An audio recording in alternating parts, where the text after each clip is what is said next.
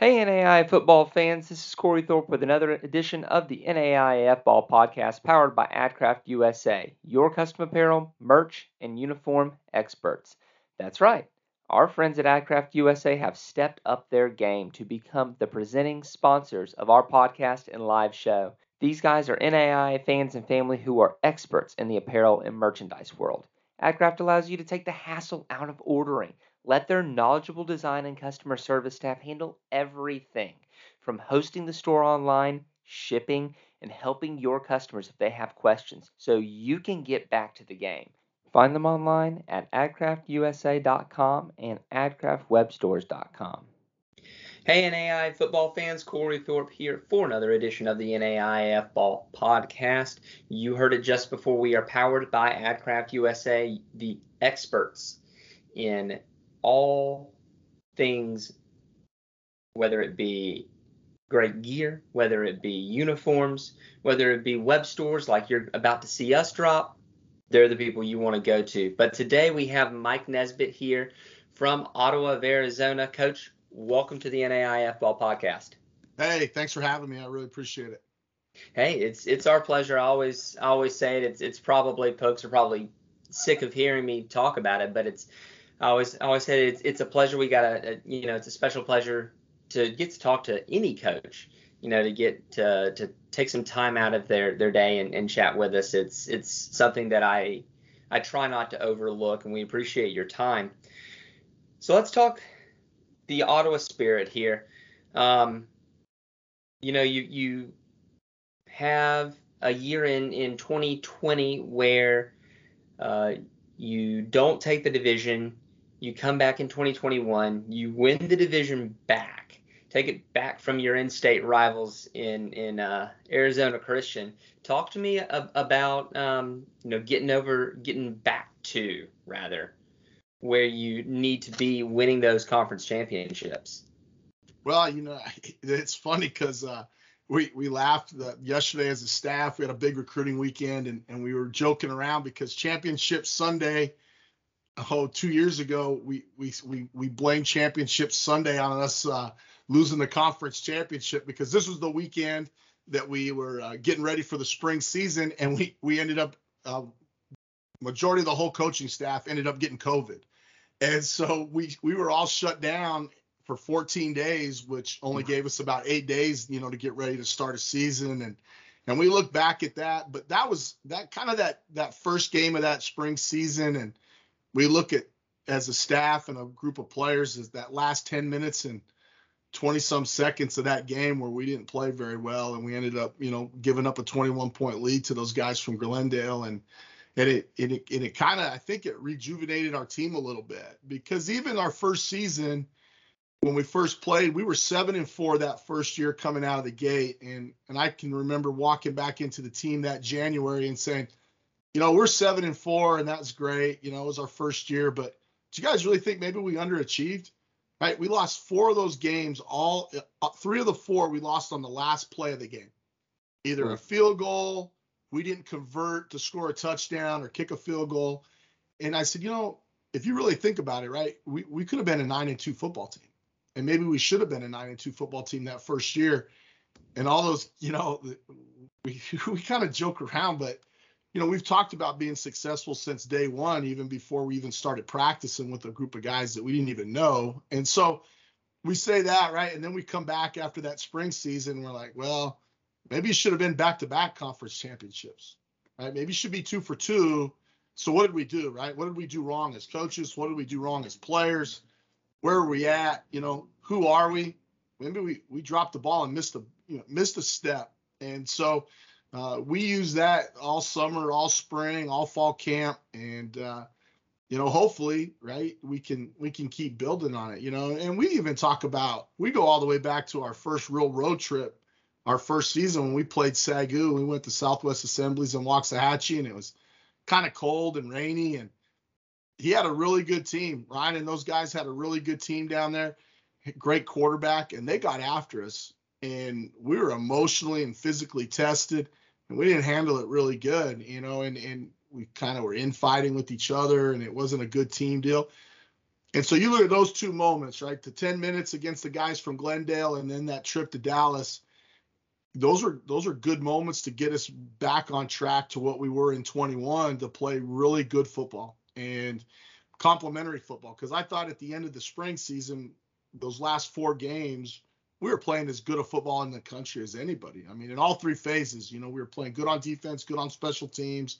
Offense was taking you know, chances and, and getting turnovers and big plays and stuff like that. We were complimenting each other. And I think that built us to being able to get back on track, you know, and, and knowing that, hey, look, we're, we're a good football team. We've got some good players and some good coaches, and we've got a lot of advantages at Ottawa. And so let's not, let's not take it for granted by, you know, maybe looking around and going, God, we got a new weight room. We got new locker rooms. You know, let's not lose that blue collar mentality of, let's just show up and work hard every day. And I, and I think that kind of, I know it, that last 10 minutes and in 23 seconds against those guys from Glendale brought us back to a reality of who we really need to be.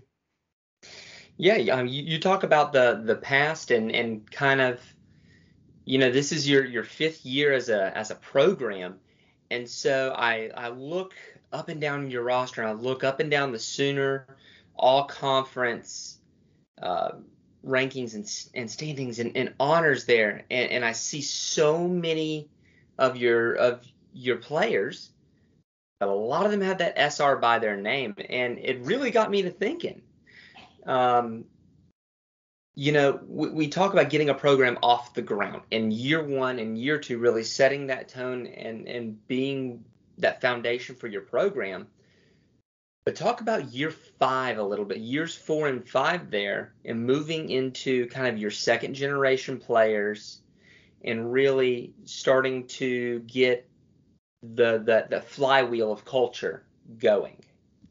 Yeah, you know, I, part of it, you know, one is is even from the first team we had, we I thought we did a really good job of recruiting the right transfers you know, we knew we were going to need some transfers, you know, from Division two, Division one places coming back, and to get you get your talent level going the right way, you know, and and you kind of look at it, but you got to be careful, right? You can't, you don't want to have too many transfers. One, because they're only going to be there for maybe six months, and they're going to leave at Christmas break, right? So you can't develop a, a culture or anything like that. And then you got to have the rise, the guys that know they got to come in and lead. Well, we put that mix of those eight to 12 guys, right, with a bunch of good high school football players and guys that wanted to be four year guys, it, which is what you saw, right, in this season. You know, we had a lot of guys coming through the team that were four and five year guys that could still remember not having a locker room, having to shower at a swimming pool across the street from a a park that we practiced at, right? And and having to have the towels delivered every day to the pool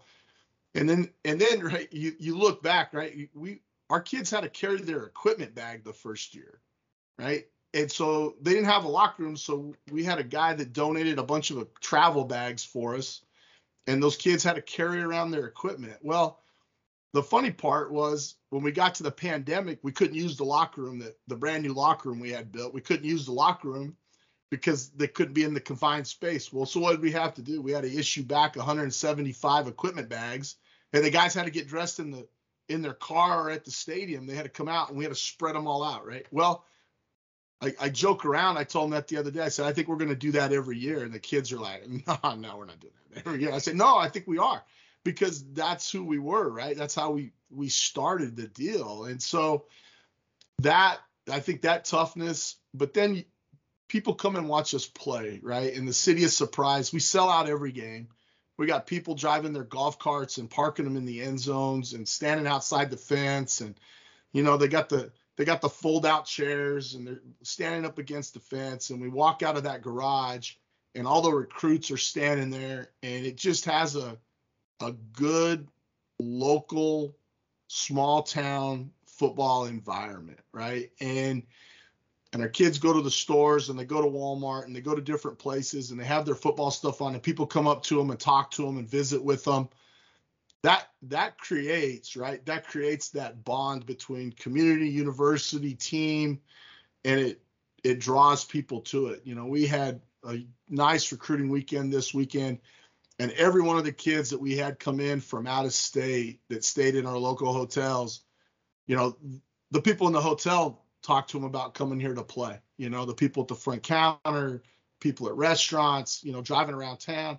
And so that I think that creates the buzz to keep the talent level of people wanting to come and play in an environment, right, where they see guys like Shamar, right, Austin Bond, you know, Austin McCullough that can be three, four-time All-Americans, and so, you know, that they want name recognition, right, but they also want to be in a place that that's enjoyable to be around the other people, and I think that's helped us the next four or five years, right, where we're at now, going into year five and six, is is kids want to be someplace where it's important, right? And we, right, wrong, or indifferent, right? When we first started this deal, it's funny, but you know, old Dr. Eichner, the first thing he built and put on campus here was a football field.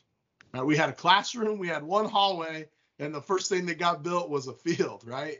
Now the soccer coaches will say it's a soccer field, right? But I always look at it like, well, if you don't think football is important at Ottawa University of Arizona, the first thing that was put in was a football field, right? Well, okay, so you, better have some understanding, you know, when you come here, and we talked about that as a as a team's Friday afternoon when we finished weights, you know, and and I told the kids, I said, you need to watch Championship Sunday. You need to get home after church. And you need to turn on those two games and watch how hard it is to win a game to get to a Super Bowl, right? Mm-hmm. Because to us right now, you know, we've been to the playoffs twice, we've gotten beat twice well, now you're at the point, right? Okay, you're good enough to get there. You're good enough to win the conference championship. Now, how do you get to the semis and the quarters? How do you how do you get to play Grandview and Morningside? How do you get to those guys that they have to come here in December, November? How do you get a home playoff game, right? Because that's really your next that's your next step, right? And so then we have a bunch of new contestants in the room that have joined our team at Christmas break, and they're looking at us like, this is January, the last week in January, and we're talking about how important it is to work for a conference championship and what you got to do every day to get there. Um, I think that's the that's the mindset, right? Because the players are talking about it. It's not just me, right? It's Bobby Tomlin and Josh Gutierrez on the defense, Seth Ham and David Sal on the D line, and you know our quarterbacks and our running backs. Marcellus is in the locker room still, and Ricky Tong and Colin and those guys just reminding guys how important it is. And so I think that's a that's a neat thing to see when the kids are doing it and the kids are talking about it. Hey, we got to do this. This is important for us to do, right? We got to be we got to be this type of people and this type of teammate. And so I think that's where it helps the the trajectory of the next 4 or 5 years for sure. So let's talk about last season. You really do get off to a fast start. Um, you know, you, you beat Sagu, you beat Texas Wesleyan, who is is coming around. Uh, you you beat newcomer Louisiana now Christian, um, and you beat the guys from uh, from Glendale um, there in uh, Arizona Christian. Uh, I, I, love I love not calling them by their name. That's that's great fun. Um, and you get down and you lose a, a barn burner there to Langston at the end of the season there on your home field. Um, you know, before before completing your season with with a couple of wins. Um, but but talk to me about the last season, especially that loss against Langston, and you know how how y'all got everybody kind of back going in the right direction and and really focused on what the uh, what the next goal was. Well, I, you know, the the guys out at Langston, you know, Quentin and those guys there, they've got some talent. They've got some really good players. We've always played each other really well. I mean, you go back to our first year, right? We the first game we ever played against Langston, we're down 21 nothing in the first five minutes, and we have to storm back to tie it. Then he goes up by 14, we tie it. Then we go up by 14, and he comes back, and they beat us on the last play of the game the first year. And so every season that we've played them, every game has been tough, physical. Uh, our players know his guys, his guys know us. You know, the coaching staff. He's got some guys on his staff that his fam- their families actually live two or three blocks from our campus. You know, so there's a correlate, right? We we know each other, right? We recruit a lot of the same kids from across the country, and so it's that's a not only a recruiting but a game, right? And so we always knew, right? And then there was some stuff going on with his team and, and with Quentin and, and their staff personally, and some stuff off the field that I think his players showed up that night because a lot of people don't know Quentin didn't coach that night. He was at home with some family stuff that was going on and, and some things like that that are pretty personal to him. And I think his kids showed up and got off that plane, and his coaches showed up and said, "Hey, we're going to do this for our head coach." And they were, you know, extra motivated and and right, and they knew right they're playing for a conference championship at that point too, in a playoff berth, and and so I think that's the the struggle, right? And then for us, you know, just as a team, right, we knew one right that they were as Langston, they were hitting the meat of their schedule, right? They had played the mm-hmm. first half, but well, they were going to start hitting Arizona Christian, they were going to start hitting Sagu, they were going to play where we played the meat of the schedule early in the year and had to get through. it. And Langston was the last test of mm-hmm. that stretch, right? Of the four or five upper top teams in the league. And so, you know, that was our deal was, you know, hey, look, okay, this is where we're at. One, they're ranked, we're still ranked. Don't don't throw, you know, don't throw the, everything out the window right now and just tank the season with a couple weeks to play. We had a bye week too, right? That could get us healthy, but more than more than physical health, you got to get some mental health right sometimes too, right? You put a lot of energy into that that game. We had a bye week going into Langston, play it, lose, you know, by three, and have opportunities to win it, right? We have we turn over the ball with 14 minutes to go in the fourth quarter. That was a, a crazy play, not very good on the quarterback, not very good on the wide receiver play, and and we lose it, but we're still in it with the chance, right? With the chance to get it, and so you go through all those struggles and then you come back and you're going, okay. And then we catch a break, right? We catch a break and Louisiana Christian comes through for us and but they're a good team, right? And so you watch Louisiana Christian all year and you don't realize how many players they had hurt the first four weeks of the season. Now he lost a lot of talent the first four weeks of the season, really the first three games, and probably could have gotten Sagu on the road at home, you know, and beat Southwest Assemblies there in Louisiana in Pineville. And so you start watching it, you're going, okay, well, if you're not aware, which coaches are aware, right? They're aware player A's healthy, he's back. But those kids in the locker room, sometimes they just look at the record, they look at scores, and hey, we're gonna roll out there and we're just gonna go get these guys, right? OUAZ beat them by X amount. These guys beat them.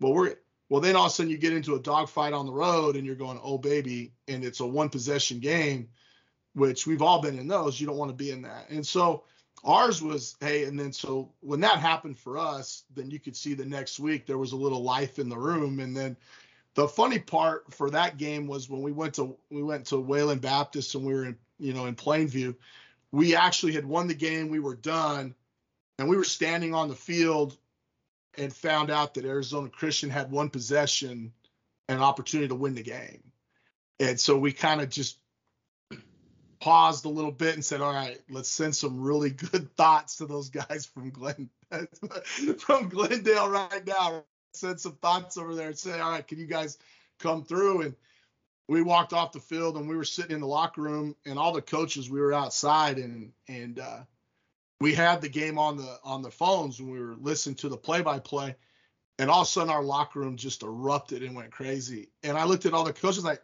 we're behind. We're about five seconds behind. The kids already know we won. you know, and so everybody's going crazy and we're celebrating in the locker room. And but it goes back to right, it goes back to a group of guys on our team that have gone through that bad, right? That seven and four season where maybe we should be nine and two and not playing good against Sagu and having to learn that moment and then, you know, getting beat by the guys from Glendale when we thought we had a really good team in the spring, right? And so you gotta you gotta have those moments to kind of solidify and make your team hard and tough and and then go well look you know if if we don't go to the playoffs and we don't win the conference championship we had every opportunity to right we we had every we had the game we had four quarters to to play against Langston just like everybody else and we didn't do it so you got to be mature at that point and then we catch a break and have some faith and and some good luck right and so that I, I think that was the the you know, it's just a good group of guys, right? Good character in your locker room, a good team. You know, we always joke around. We call it having a bunch of the right guys, the right dudes, good dudes in your locker room, and you know, and if you have a good good group of guys that are mature enough to go, well, we had the opportunity and we just didn't do it. Well, let's take care of the eight quarters we do have left, and then see what happens, right? Because those other guys that are playing have to take care of their quarters too, right? They got to win the game. And so uh, I think that was a, a big part of it, just staying focused on the job. I want to talk about. I don't. I don't think I've ever mentioned this to you and gotten your gotten your thoughts on it. Um, you know, we we all know Ottawa of Arizona runs an air raid. We all know it. We've all heard it. But by George, for a dadgum college that runs the air raid, you sure got some all conference running backs and some all conference O linemen. Talk about your very grounded air raid attack. Well, I, I you know, that's always been a that's always been kind of a a, a miss. I don't know, like a like a lie about the air raid, right? Everybody always wants to talk about the quarterbacks and the receivers and those guys. But if you go back through the really good football teams that the air raids had over the years, even back to when Coach Mumme and those guys were at Kentucky, right? I mean, you go back when they beat LSU and those guys, they had a really good running back, you know, playing for them that was Kentucky player of the year, high school player of the year, running back of the year, playing for them, you know, when they had Couch and those guys. And so um, the offense works if you have a good quarterback. And right, that's true. But you've got to have a running back. You got to have a running back, and you got to have an O lineman, set of O linemen that can make those defensive guys play play honest. You know, they got to add six guys to the box. They got to control the they got to control the up front. Well, because then that helps you in the back end. If you're not playing complementary football that way, and still build your team from the inside out, you know, it, it's watch Kansas City today. Kansas City today, right? They've got a great tight end. They've got two really good slot wide receivers, and they've got two really good running backs coming out of the backfield. And it it balances up the defense, right? Because you still got to say, all right, we got to honor everybody. We got to honor the whole width of the field, and we got to honor the inside part. And so we we always wanted to be that way, and we've been that way really my whole coaching career all the way back to Blinn College when we had James Johnson and Bernard Scott on the national championship team. You know, there was a stretch there we had probably maybe six of the best running backs in the whole state of Texas at any level on our team. And so, you know, you got to be able to let that quarterback know that he's got a guy behind him that he can hand the ball off to one, right? When the weather's bad, when things aren't going good. But it also makes that D coordinator say, okay, I got to decide, right? Who who am I going to stop, right? Am I going to take away, you know, Jordan King and Trotman and Brandon McLaughlin and and and Rich on the perimeter, or am I going to stop Shamar and Marcellus? Right? And so that's that's the balance. And then when you can add a tight end in there, uh, which we've been lucky enough to have the last couple seasons that can really play for you, an inside wide receiver, you know, like Jonah, Alicia, that can really get after it and stretch the field interiorly, then you're playing the balanced balanced attack, and, and we still do. And and and it's a funny stat, but we've always gone back. We always look at that tailback position and say, okay, how many all-purpose yards do you get out of that position, right? Well, you got a guy like Shamar that's almost 220 some yards all purpose a game for kickoff returns, punt returns, right? And then out of the backfield, you put all those together, well now all of a sudden, you know, you're you're doing some good stuff because you got to look at you got to look at that F position. If he's going to be your kick returner and punt returner, how many yards are you getting out of that guy a game, right? And and and we treat those two plays as offensive possessions. We treat punt return as an offensive possession, and we treat kickoff return as an offensive possession. And so then you put Shamar and Marcellus in the backfield, and you combine those numbers. Uh, you're you're doing a good job. And then let's let's be real honest too, right? We've had a great offensive line the last three years, right? We've had guys that have played together three time. I, I think we've had the All American center the last three years with Tristan Shehorn, right? Tristan Shehorn was an original recruit. We had in the program the whole time, and then he graduates after a fantastic All Conference, All American career.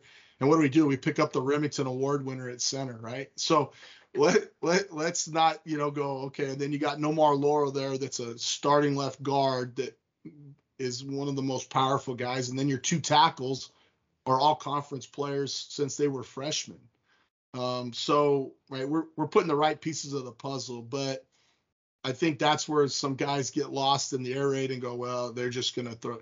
Well, there's probably only one of us, and that's the guy at Mississippi State still that defies the odds of running the football. But all the rest of us have said over the as we've grown, like you still got to be physical up front and run the ball. So You know, we don't we don't hide that fact, but you better have a great tailback if you're going to be a really good air raid team. If you're going to be a conference championship air raid team, you better have a good running back and a good center for sure.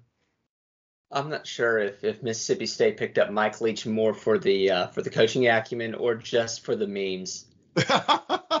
he, he, he sells tickets. He Dude, sells tickets. does he ever? His in, his interviews are like next level. They're they're insane. That man, I I'm not sure he is walking the same planet that we are. No, he, he's probably the only one that can get away with some of those interviews. I don't know if I don't know if a lot of us in the coaching world could do the same thing. And, and I've been around him a long time since about 1998, 99, and and I, I don't know if you can get away with the stuff that that he he does. I, I, there's not a lot of presidents and ads that are going to tolerate that with Mike Nesbitt. I can tell you that. I, that dude's that dude's incredible. One of the things that I've seen eh, from a larger perspective in the Sooner um, is is kind of the there's a lot more parity in the Sooner now than there was when we started covering this. Back back when we started covering it, and back when Ottawa started, it was effectively Langston and the field. Yep. Um, and and don't get me wrong, Langston is still a powerhouse in the Sooner, and ain't going anywhere anytime soon. But you've got added in Arizona Christian, Ottawa of Arizona. Texas Wesleyan is really starting to pick it up. Um, Sagu, that that defense impresses me year after year. Had a really good quarterback and running back combo that really helped them out this year. And then you've got Louisiana Christian, who you know is is an NCAA uh, bounce back themselves. They know what it what it takes over there. Talk to me about the development of, of the parity and what that's going to mean for y'all long term as a conference.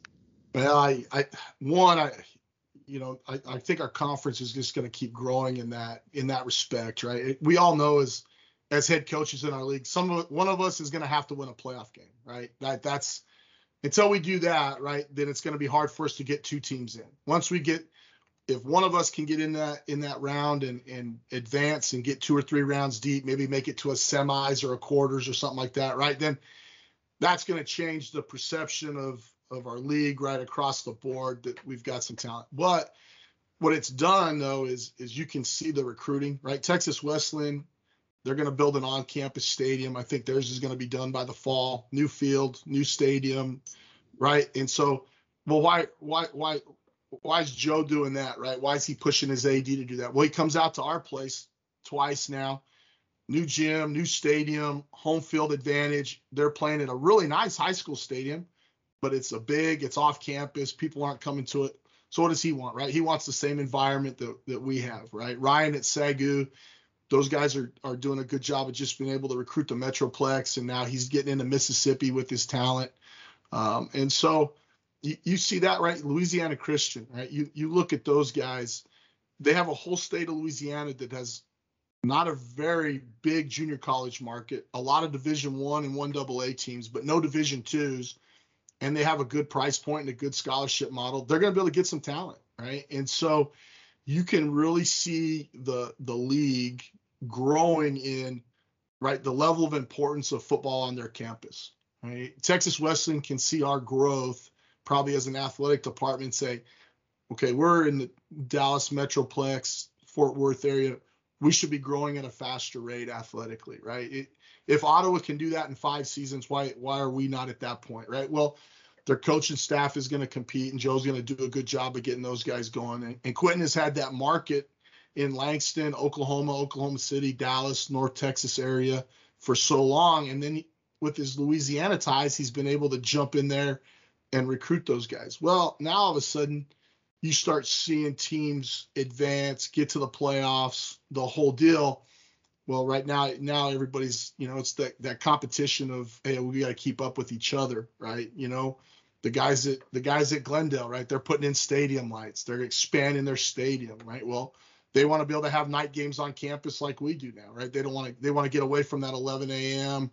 120 degrees September game where people can't come to the game because it's just too hot, right? Jeff and those guys know what they're doing, right? And so, you know, and it's it, it's going to become an arms race, even at this level, right? I mean, we've even talked about how are we going to expand our stadium where we can get 3,000 fans, right? How are we going to do that, right, with our new dorms and everything that are going in? How can we incorporate that to where we can get that going? Because, right, Texas Wesleyan's going to get it. So what's what's going to be the next thing that's going to help us recruit and and stay above? And I think that's who benefits from that. It's the students that benefit from that, right? It's the student athlete that's getting recruited, right? The competition between our ADs, our presidents, and our coaches, right? That we want to have the best and and all that. Well, ultimately the kid's going to be the one that's going to get the new weight room, right? Texas Wesleyan players, they they want a stadium on campus, right? So who's going to get? They're going to have their own stadium now, their own practice facility, their an improved weight room, right? Well, the kids get right. It's all of us knucklehead coaches think it's ah, oh, it's us, right? We're getting well, no, really the player's the one that gets the gets the benefit of that of that improvement of our league, you know. And then it and then here's the other part I think that's important for us, and we've talked to the the guys up in in the Rocky Mountain area, you know, with with Coach Stutz and those guys in Montana and, and different places of we got to play College of Idaho. We got to play Rocky Mountain in non-conference. We got to play Montana. We got to play those schools, Southern Oregon and those guys. We got to get out regionally you know, and play a, another game like we did against Doane two years ago in 19. We got to get out and and play out of conference games in the NAIA market. We got to travel. Those teams got to travel to us, and we got to play those games just to get our our brand, that Sooner Athletic Conference brand out there of, you know, okay, yeah, we'll travel to Billings, Montana, and play. Let's go, right? We'll go back up to Boise and play College of Idaho, but we we need to schedule those games and get away from you know, playing games that one are are not right. Like Division three schools, right? Division three schools, NCAA, they won't play NAI schools because it doesn't help their strength of schedule for their their rank. The good ones, right? Now it's hard to get Linfield on your schedule. Linfield knows he's going to be a playoff team. It's hard to get that game on your schedule for a home and home because he needs that strength of schedule or a Mary Hardin Baylor or somebody like that, right? For our Texas schools. Well, we've got to find, you know, like Coach Ryan and those guys at Morningside. We were scheduled to play them in 20 mm-hmm. before the pandemic hit. We were going to do a home and home with them. And then after the playoff game, we're both like, well, I don't know if we want to do this every year, right? But we are both emotionally exhausted. It took us probably till the convention in January to recover a little bit. But that that that I think for our Sooner Athletic Conference, that's where we have to start. We have to figure out a way to get the KCAC the guys up in the in the northern part of the country in, in Iowa and in Montana and, and, those places. All right, we're gonna we're gonna go interconference battles, right? Our our teams are gonna play your teams, and we're gonna show that our league can compete across the country. I think once we start doing that, you know, as a commissioner and as an athletic departments across the board of the Sooner, that'll change. You know that once we start playing Kansas Wesleyan, right, like Langston and, and Texas Wesleyan, those guys have been doing and we were winning those games, well, all of a sudden, right? Okay, well, that's two playoff teams from both different conferences that are that are pretty good, right? It'll help our strength of schedule.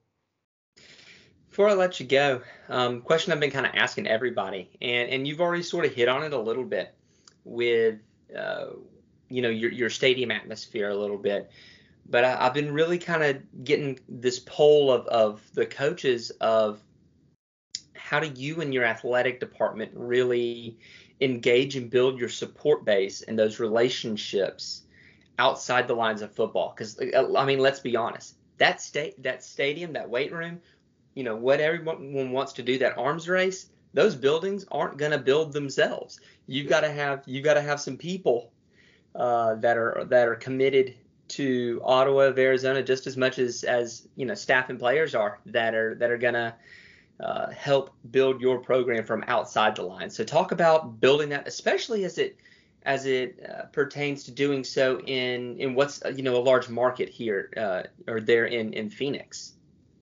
Well, you know that that's that's a tough one, right? Because we are an NFL city. Right? I mean, you got to realize, right? You you've got the NBA, you got NHL, you got the NFL, right? They're all three of those teams, right?